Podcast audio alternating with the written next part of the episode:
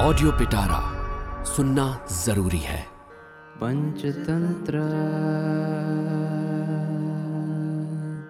नमस्कार मेरा नाम है रिचा और आप सुन रहे हैं ऑडियो पिटारा और मैं लेके आई हूँ विष्णु शर्मा की लिखी संपूर्ण पंचतंत्र की कहानियाँ।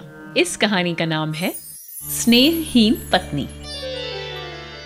किसी स्थान में कोई ब्राह्मण रहता था उसको अपनी पत्नी प्राणों से भी अधिक प्यारी थी। वो प्रतिदिन परिवार के साथ झगड़ा करती हुई कभी भी शांत नहीं होती थी। तब वो ब्राह्मण झगड़े से ऊब गया और पत्नी के प्रेम के वश में होकर अपने परिवार को छोड़कर ब्राह्मणी के साथ दूर देश को चल पड़ा। एक बीहड़ जंगल के बीच में पहुंचकर ब्राह्मणी ने कहा, आर्यपुत्र, मुझे बहुत प्यास लगी है, कहीं जल की खोज करो। वो उसके ये कहने पर चला गया और जल लेकर आया तो उसे मरी पड़ी देखा। बहुत अधिक प्रेम के कारण दुख से जब वो विलाप करने लगा, तब उसे ये आकाशवाणी सुनाई दी। ब्राह्मण, यदि तुम इसे अपना आधा जीवन दे दो तो वो ब्राह्मणी ज़िंदा हो जाएगी। ये सुनकर ब्राह्मण ने पवित्र होकर त्रिवाचिक करके अपना आधा जीवन उसे दे दिया। उसके ऐसा करते ही वो ब्राह्मणी ज़िंदा हो उठी। तब वे दोनों जल पीकर जंगल के फल खाते हुए चलने लगे।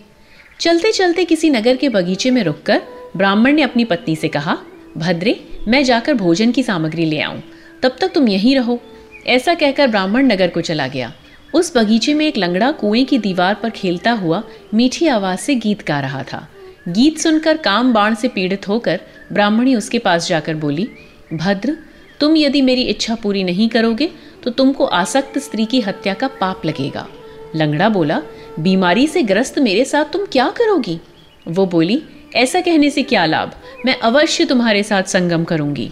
ये सुनकर उसने वैसा ही किया और अंत में वो बोली अब से लेकर जीवन भर के लिए मैंने अपनी आत्मा तुम्हें दे दी है। ऐसा जानकर तुम भी हमारे साथ चलो। वो बोला, ऐसा ही सही। तब तक ब्राह्मण भोजन ले आया और उसके साथ खाने लगा। ब्राह्मणी बोली, ये लंगड़ा भूखा है, इसलिए इसको कुछ भोजन दे दो।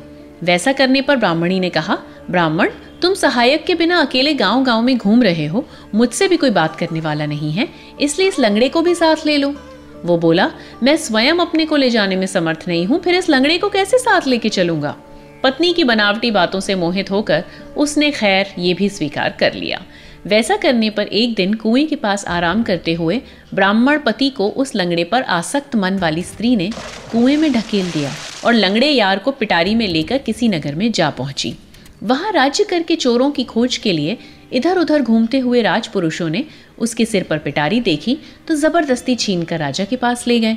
राजा ने जब उसे खोला तो उसमें लंगड़े को देखा। तब वो ब्राह्मणी भी विलाप करती हुई राजपुरुषों के पीछे पीछे वहाँ आ गई। राजा ने पूछा, क्या बात है? वो बोली, मेरा ये बीमार स्वामी शत्रुओं से सताया हुआ है। मैं स्नेहवश व्याकुल मन से सिर पर रखकर इसे आपके नगर में लाई हूँ। ये सुनकर राजा बोला, ब्राह्मणी, तुम मेरी बहन हो। मुझसे दो गाँव लेकर अपने पति के साथ भोगों को भोगती हुई सुख से रहो। उधर किसी साधु द्वारा कुएँ से निकाला हुआ वो ब्राह्मण भी देववश घूमता फिरता उसी नगर में आ पहुँचा।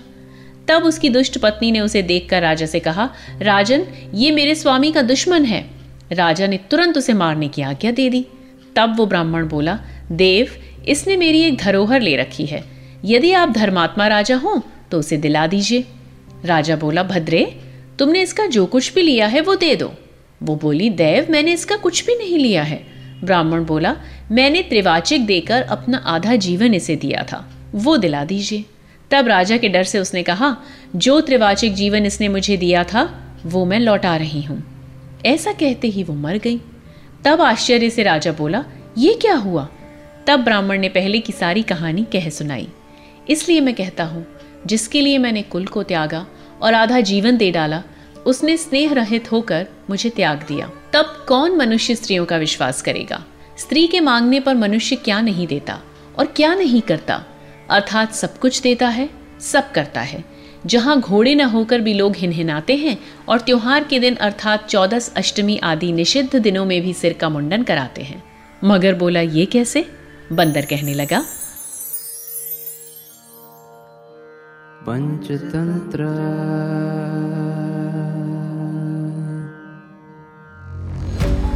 ऑडियो पिटारा सुनना ज़रूरी है।